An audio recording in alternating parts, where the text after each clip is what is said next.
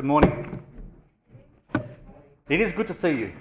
It's a blessing to be here again, be able to share God's word with you this morning. Welcome to our visitors. I hope you get a blessing from today's message. We're going to continue with uh, uh, Revelation today. If you have your Bibles with you, turn with me to Revelation chapter 14, verse 14.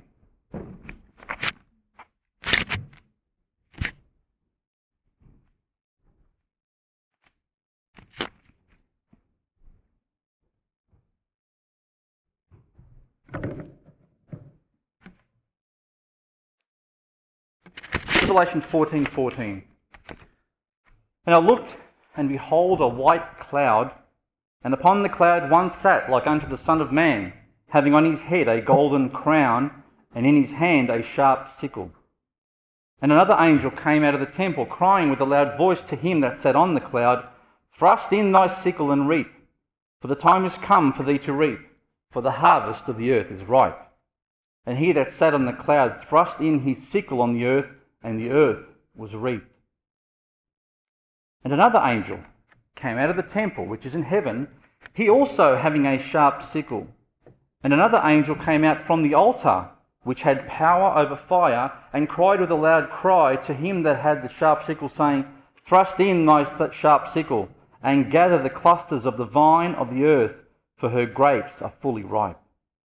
And the angel thrust in his sickle into the earth, and gathered the vine of the earth and cast it into the great winepress of the wrath of God. And the winepress was trodden without the city, and blood came out of the winepress, even unto the horse, horse bridles, by the space of a thousand and six hundred furlongs.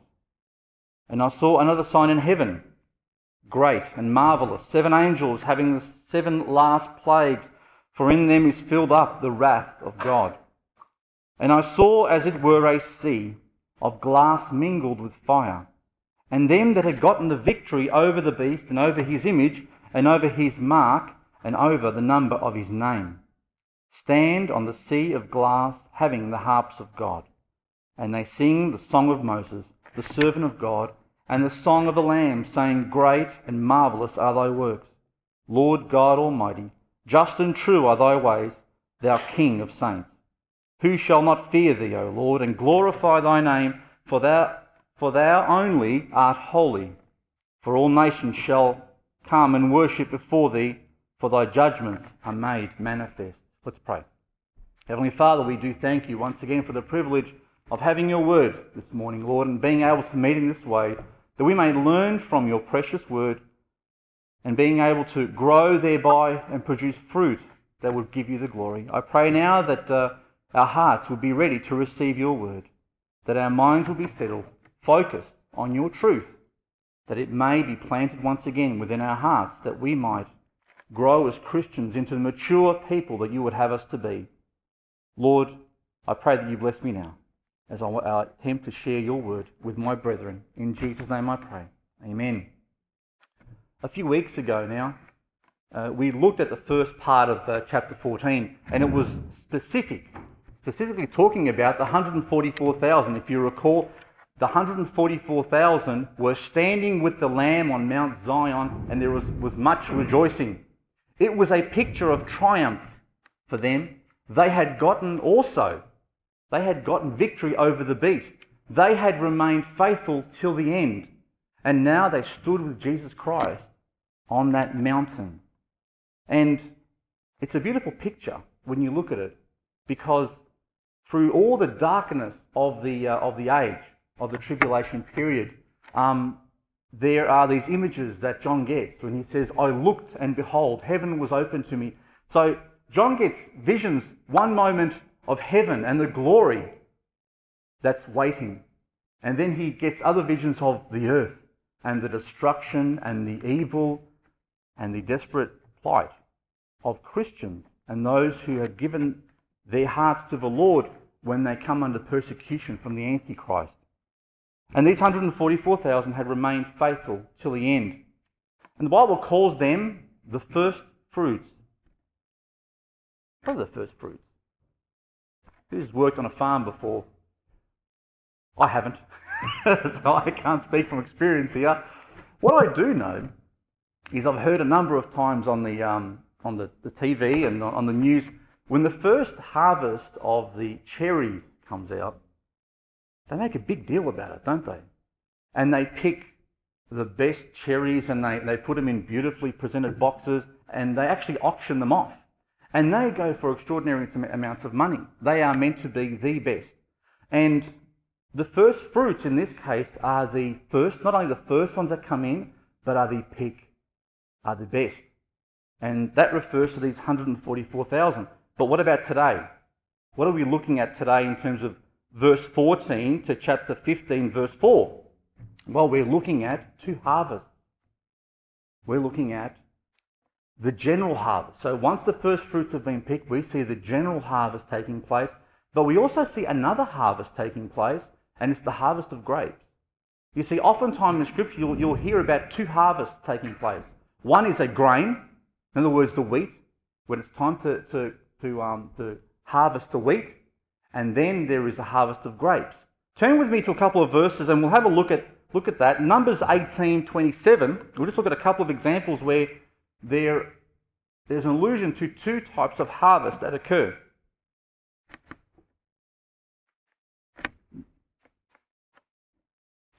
Numbers 18, 27.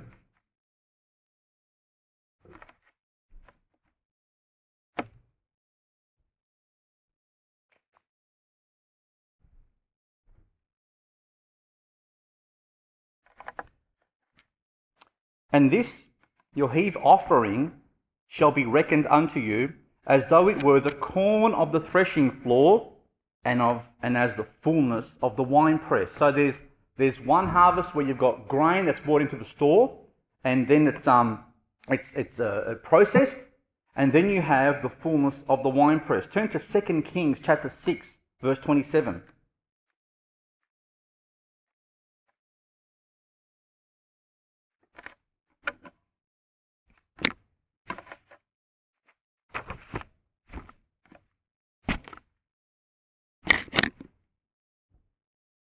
2 Kings 6.27 says, And he said, did I not, did I give you the wrong reference? Sorry about that. 2 Kings 6.27.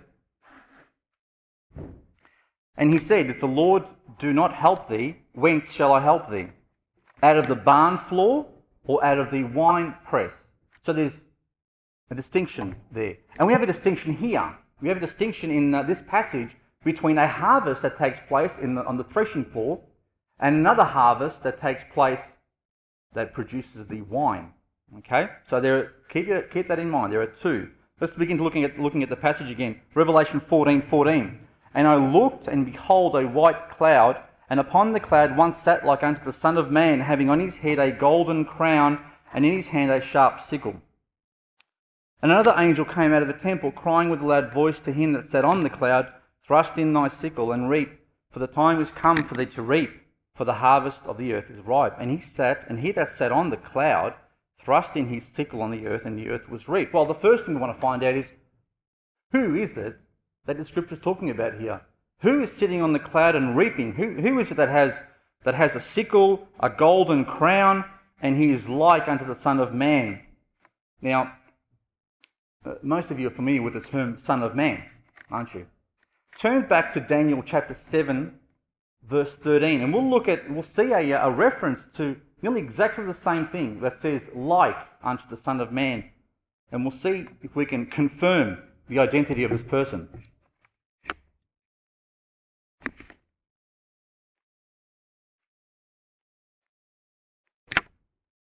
Daniel chapter 7, verse 13.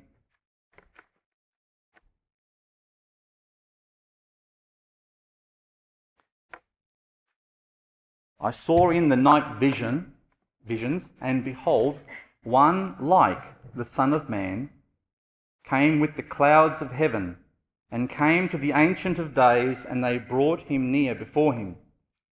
And there was given him dominion and glory and a kingdom that all people, nations, and languages should serve him. His dominion is an everlasting dominion which shall not pass away, and his kingdom that which shall not be destroyed. Okay, this reference here is referring to who? Jesus. Pretty clear. Jesus is the one who will be the king, who will, who will be the king of a, a dominion or an everlasting kingdom that will never be destroyed. Daniel goes on to explain that in a number of other passages where the kingdoms of this world will fall after all these years, and an everlasting kingdom will be set up that will never die. And the king of that kingdom will be Jesus himself.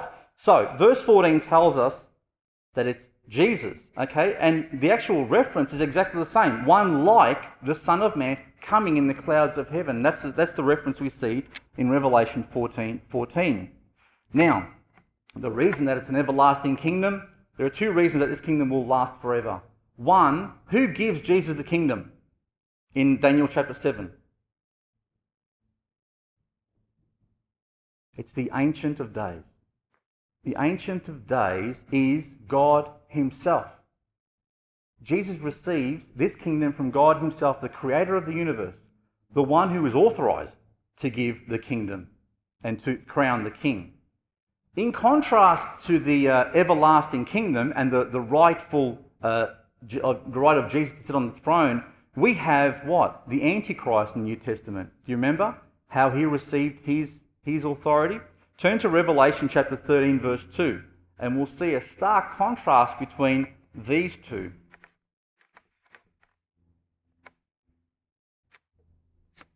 Revelation 13:2 says, And the beast which I saw was like unto a leopard, and his feet were as the feet of a bear, and his mouth as the mouth of a lion, and the dragon gave him his power, his seat, and his authority. Who's the dragon here? It's the devil. So we have this, this stark contrast between the Antichrist receiving his, his seat, his power, and his authority in the earth from the devil directly. Is it an everlasting kingdom? No. And it's not an everlasting kingdom because, first of all, the devil doesn't have the right to give it, and the devil is an everlasting himself as God.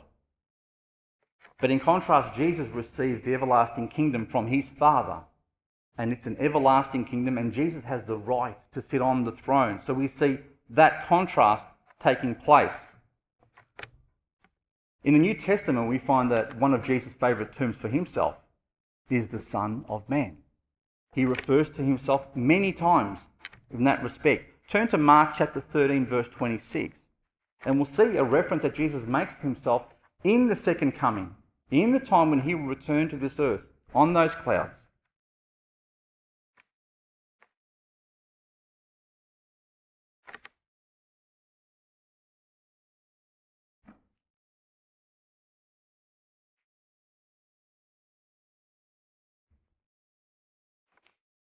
Mark chapter 13, verse 26 says, And then shall they see the Son of Man coming in the clouds with great power and glory. This he, was, he spoke referring to himself and his return. So he confirmed that he is the Son of Man. And now let's look at the, next thing that, that confirms who he is. And that's the fact that, that this reference says that he's coming in the clouds. Turn to, turn to Revelation chapter 1, verse 7.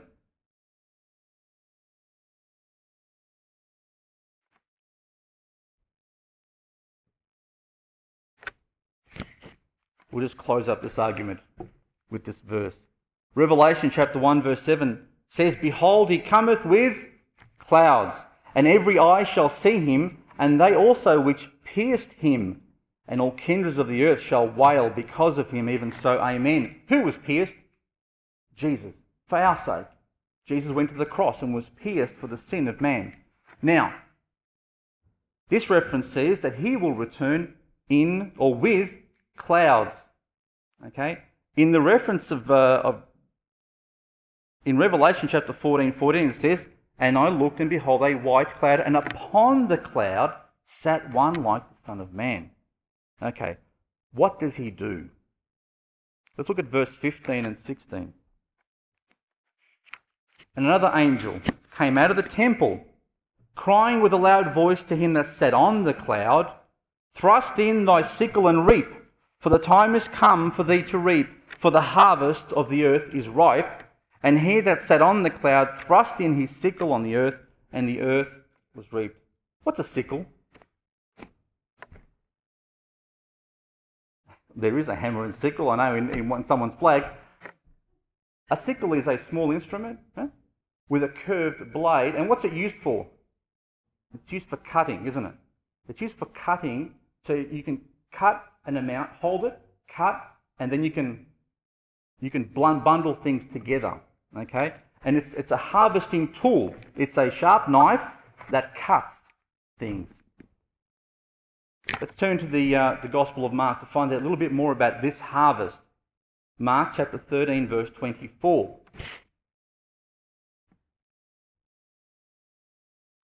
What type of harvest is this speaking about here?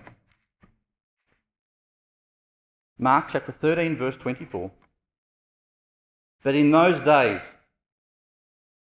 after the tribulation, the sun shall be darkened, and the moon shall not give her light, and the stars of heaven shall fall, and the powers that are in heaven shall be shaken. And then shall they see the Son of Man coming in the clouds with great power and glory.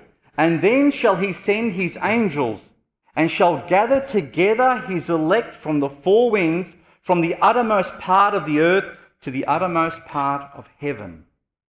Is that the same thing it's talking about? Yeah, it's pretty clear, isn't it? After the tribulation period, after the time of judgment on this earth, Jesus will return in the clouds and will send his angels to gather the elect. Who are the elect? Are they the unsaved or the saved? Saved. So this is a harvest of what? Good or bad? Of the good. And he says he collects them from the uttermost parts of the earth.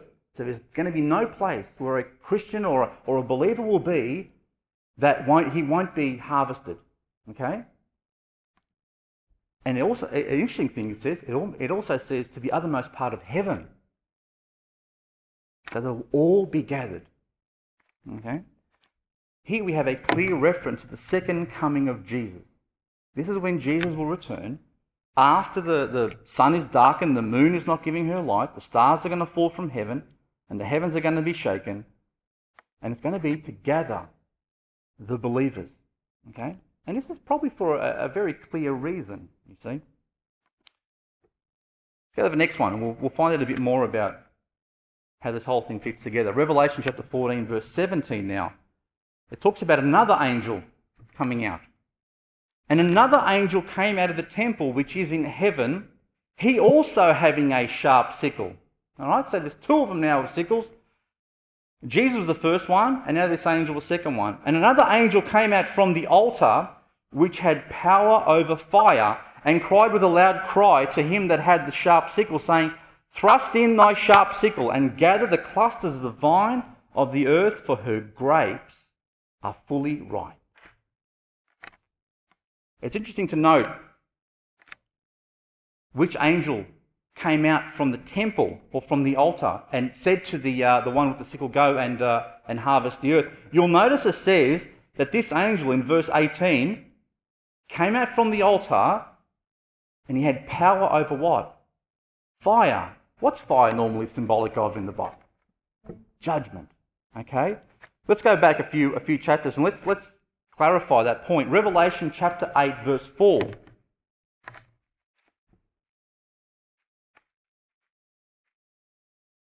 Revelation 8 4 says, And the smoke of the incense, which came with the prayers of the saints, ascended up before God out of the angel's hand. And the angel took the censer and filled it with fire of the altar and cast it into the earth. And there were voices and thunderings and lightnings and an earthquake. Do you see the parallel here? After the prayers have offered up their, uh, after the saints have offered, offered up their prayers, the angel fills a censer with fire and casts it to the earth. You know what happens right after that? The judgment. So this angel is linked with judgment upon the earth. You know, as I'm reading this, something struck me. You know, when I think of heaven, I don't think of, of, of a temple. But the Bible says there's a temple in heaven. What's a temple for? To worship. In other words, there's a huge place in heaven. It must be absolutely massive because it says that under the altar of this temple were the souls of the saints that had been beheaded. There wouldn't be just two or three under there, I'm assuming. This, uh, this temple must be so huge, it must be so glorious. Can you imagine, as we've met here today, in this place to worship together, what it must be like in heaven? To go into the temple and to worship God? I think it's an absolute, when I think of it, my mind boggles. But back to the, uh, back to the point. Revelation 8.4 and 8.5 talk about the angel having authority over fire, calling on the angel at the sickle, go and, car- go and reap this, this, uh, this uh, earth. And the interesting thing is that it doesn't, remember in the first, the first harvest doesn't talk about it, what type of harvest, but this one it does. This one it says to harvest the grapes because they are fully ripe. Now let's look at the result of that harvest in verse 19 and 20. So when this, har- when this angel harvests these grapes, what happens? And the angel thrust in his sickle into the earth and gathered the vine of the earth and cast it into the great winepress of the wrath of God. And the winepress was trodden without the city, and blood came out of the winepress, even unto the horse bridles, by the space of a thousand and six hundred furlongs. The imagery here is very clear. This is the pure wrath and judgment of God upon the ungodly, upon those who allied themselves with the Antichrist and with the devil and, and seek to rebel against God and his government. The picture is a very graphic representation of what will happen with that encounter. When I was young, most of you know I come from an Italian background. Italians love to do their own, make their own food and process their own foods. I remember we used to make our own sausages, we used to make our own tomato sauce and, and, uh, and, and, things like that, and processed meats and all that sort of stuff. And, uh, and one of the things we used to make was wine as well. Hasn't been a long time. It's been a very long time since uh, my grandfather made wine. But I remember when I was a young a young boy, we used to have this great this uh, wine press in his garage, and it was it was basically, if you can imagine it, a um, uh, like a like a barrel, but with slats of wood all the way around, but with holes between the wood. It wasn't completely sealed, and there was this uh, this uh, column in the middle, which was basically just one big screw, and at the bottom of it was like a collecting uh, tray with a little tap at the front. And I remember uh, when I was young, I'd, I'd, I'd, watch the men turning, they'd, they'd go around with this, uh, with this uh, pole that would come out from the middle and they'd, they'd walk around this thing. And as they walked around, it would screw the top down. And the grapes that were inside, they'd buy literally, the, what are they called, the or boxes of grapes. As, the, as they were squeezed, you'd see this deep red um, juice coming out from, the, from this thing, and it would come out, and the smell, I can still, I can still imagine today. Sometimes, you know, when the, the things you most vividly remember are the smells uh, of, the, of the times that you had. And uh, the smell of that juice uh, was absolutely wonderful. It went off after, after you fermented it, it goes, it ruins it. But um, the, the process was, was absolutely wonderful. So just to watch and just to be involved in the family sort of thing. But this is the image that we have of, of this particular event. The blood that will be spilled when God returns, when the Lord returns and this angel is sent to, to reap havoc against this army, as it were, on this earth. It says, just, it, just as the blood is squeezed out of red grapes, the blood of men will flow freely at this point. And so much so that it even gives a description of how far this blood will flow and how high it will be. This, is, uh, this event is what we commonly refer to as Armageddon, when the armies of the world will be gathered into one place to do battle, and the Lord will come and destroy them. The gathering of, a, of an immense army in which valley? Anyone know which valley that is? Jezreel? Megiddo? Yeah, Megiddo is what's called Armageddon. And that's why this scripture says it's outside the city. You see, um, Jerusalem isn't attacked here. God does not judge Jerusalem as such. The judgment takes place outside of the city. This event is what we call normally Armageddon. And Armageddon, or Megiddo, is a, an ancient place of war. And this place will be the, the, the scene of a final battle between the armies of the Lord and the armies of the earth, or the Antichrist. And you know something? It's going to be a one sided affair. Very one sided.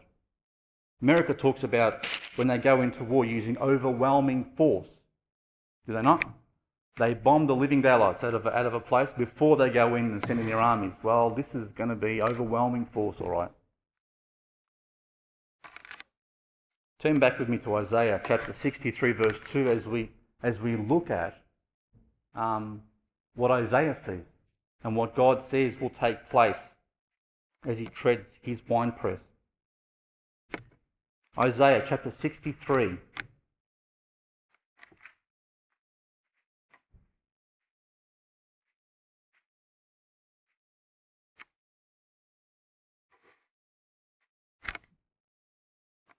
Verse 2 Therefore art thou red in thine apparel, and thy garments like him that treadeth in the wine fat.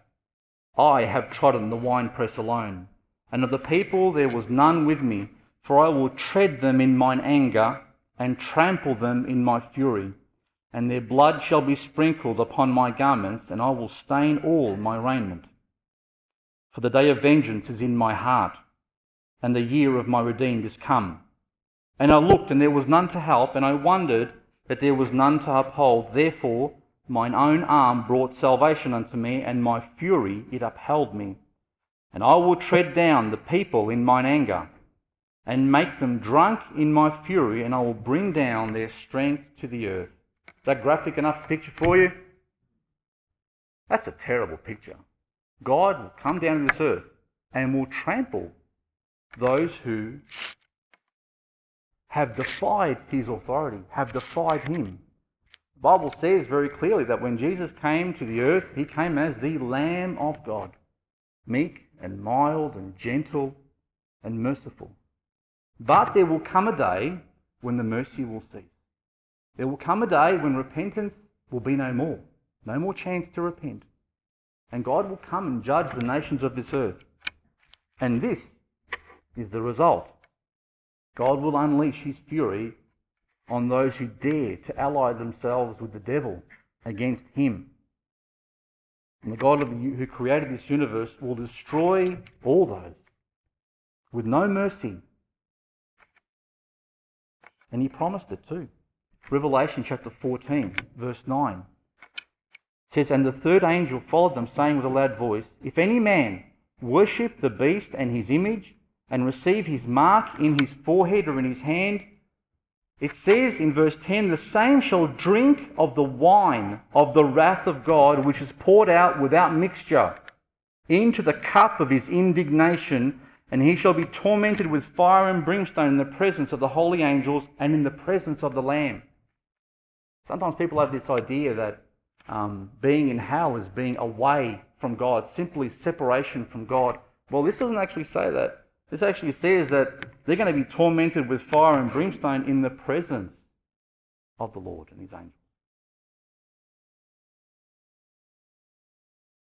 So the picture is very bleak. God will come and judge the earth. But what about the results of the first harvest? What about the ones whom the Lord collected first? What happens to them? Well, let's look at verse chapter 15, verse 1. It says, And I saw another sign in heaven, great and marvelous, seven angels having the seven last plagues, for in them is filled up the wrath of God. And I saw, as it were, a sea of glass mingled with fire, and them that had gotten the victory over the beast, and over his image, and over his mark, and over the num- number of his name, stand on the sea of glass, having the harps of God. And they sing the song of Moses, the servant of God and the song of the Lamb, saying, Great and marvellous are thy works, Lord God Almighty. Just and true are thy ways, thou King of saints. Who shall not fear thee, O Lord, and glorify thy name? For thou art, for thou only art holy.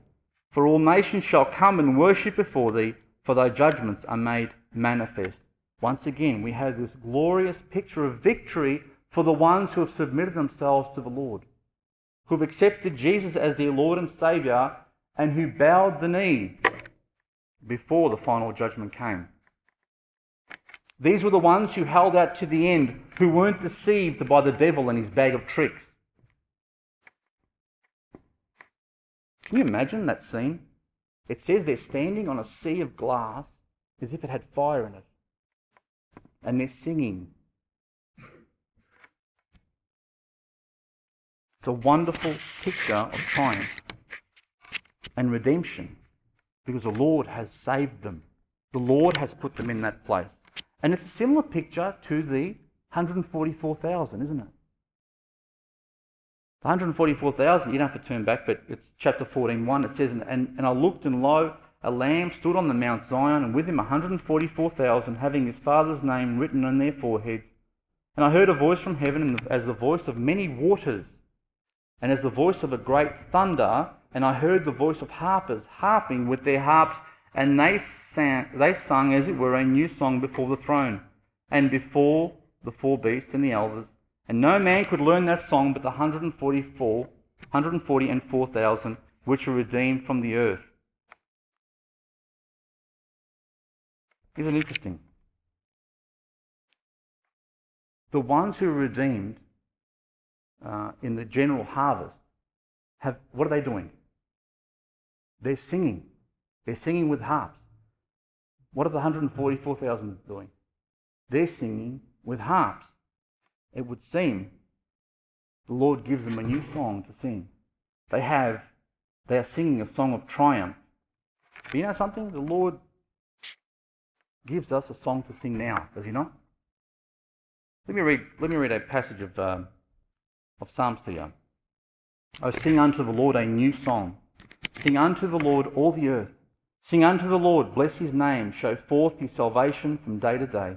Declare his glory among the, the heathen his wonders among all people. For the Lord is great and greatly to be praised. He is to be feared above all gods.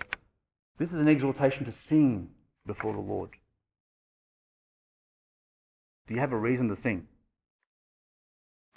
You don't have to wait until, until you're given a harp, until you're given a, a, place in heaven, because we already have a place in heaven. The Lord is already, already the Bible says, seated us with Christ in heavenly places. We have reason to sing now. Turn to Psalm chapter 40. I want to read a, a passage together. And I'd like us to reflect on, uh, on where our lives are.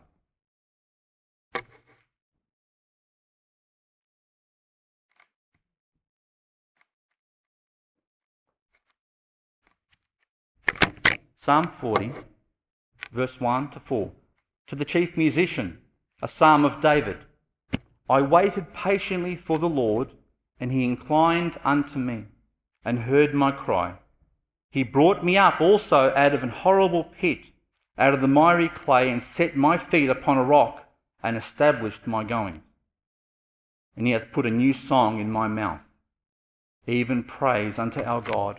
Many shall see it and fear, and shall trust in the Lord. Blessed is the man that maketh the Lord his trust, and respecteth not the proud nor such as turn aside to lies. Can I ask you a question this morning? Does that describe you today? Does this passage describe you in any way? Have you been, have you been pulled from a pit? Have you had your feet planted firmly on a rock? Has the Lord established your life now and where you're going? Do you sing a new song because you've put your trust in Him? Or are you still playing an old broken record that keeps going around in circles?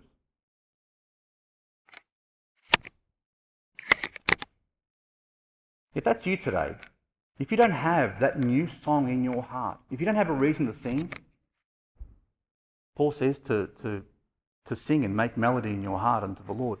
We have a reason to sing each and every day. The question is, do you have that hope within your heart that gives you that song? Because if you don't, there is a song that God has ready for you. Yes, you're all singers. A song that you can sing from your heart because the joy that God puts there makes it so you can't help but sing. Why would you wait another moment from receiving that joy? Why would you continue to sing a song that says, I did it my way, when you know well and good doing it your way never did it properly and never achieved anything?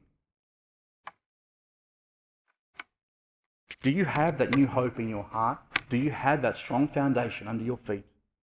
Or do you feel your life is still trapped in a pit, in miry clay? If you haven't trusted Jesus yet, you know something? It's not that difficult a procedure to do. There aren't all these steps involved. There aren't classes you even have to attend, believe it or not. You simply need to repent, understand that you're a sinner, and believe what he did for you on the cross. That he is who he said he is, and he rose again on the third day. Receive him as your Lord and Saviour today and start singing a new song. And for those of you who, who have had the song, who know the song, but aren't singing anymore, are you too wrapped up in the problems of this world? Where's the joy in your life? What's happened to it? We have many reasons to sing. Brother Alan said this morning, you know, one of the things we, we don't do sometimes well enough is to appreciate what God's done. Now, if you understand, if we understand how much the Lord has done for us, appreciation, gratitude will cause you to sing. Because you know something? We never deserve, we didn't deserve any of it. But the Lord continues to bless day after day, day after day, day after day. He gives His blessings when we, when we neither deserve it, and, and many times we don't even ask for it. Lord is indeed gracious and merciful to us each and every day. I want to leave you with a picture. I was mentioning this to Brother Alan before. It came while I was contemplating uh, the image of Jesus coming on the clouds. And I thought to myself, what sort of clouds are these? Are these nimbulous clouds or uh, cumulus or uh, are, they, are they dark clouds, white clouds? And because there's a few uh, scriptural references that says uh, that they're clouds of heaven. I thought to myself, is there clouds in heaven? Does it rain in heaven? I thought to myself, no, it probably doesn't rain in heaven. Although well, I, haven't, I haven't been there myself, so I can't, I can't tell you. But then, I, few, when I read a few scriptural verses, I went through, I went through a, uh, a few um, uh, scriptural verses that speak about the coming of Jesus, and I noticed something. Okay, why would Jesus have to be riding on a cloud to come back to the earth? Did he ride a cloud to go up? He did. Did he have to?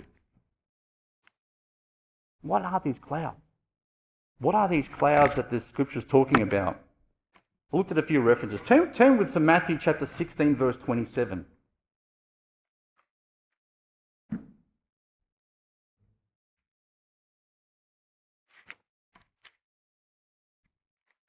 I want to leave you with this interesting picture in your mind. And the Bible says that when Jesus comes back, he comes back with clouds, on clouds, uh, and, and, and a number of other descriptions that concern clouds. Look at Matthew chapter 16, verse 27. For the Son of Man shall come in the glory of his Father with who? His angels. And then he shall reward every man according to his works. Now that, that struck me. Okay, so Jesus is not coming back just by himself, sitting on a cloud, is he? He's coming back with angels. How many angels are there? 10, 20, 30? Okay. Turn to Revelation chapter 19, verse 11. I think some of you are already starting to see where I'm going with this. Revelation chapter 19, verse 11.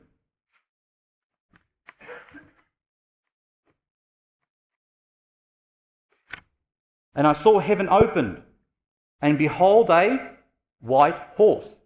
And he that sat upon him was called faithful and true, and in righteousness, righteousness he doth judge and make war. His eyes were as a flame of fire, and on his head were many crowns, and he had a name written that no man knew but he himself. And he was clothed with a vesture dipped in blood, and his name is called the Word of God. Verse 14 And the armies which were in heaven, followed up him upon white horses, clothed in fine linen, white and clean. And out of his mouth goeth a, goeth a sharp sword, with uh, that with it he should smite the nations, and he shall rule them with a rod of iron, and he treadeth the winepress of the fierceness of the wrath of Almighty God. There's our reference to the winepress again. And he hath on his vesture and on his thigh a name written, King of Kings and Lord of Lords. Now, this is speaking about the triumphal return of, of Jesus riding on a what? A horse. What colour is the horse? It's white. Okay. But it also says that he comes with the armies of heaven. Okay, question. What colour are they wearing? White. What colour horses do they ride?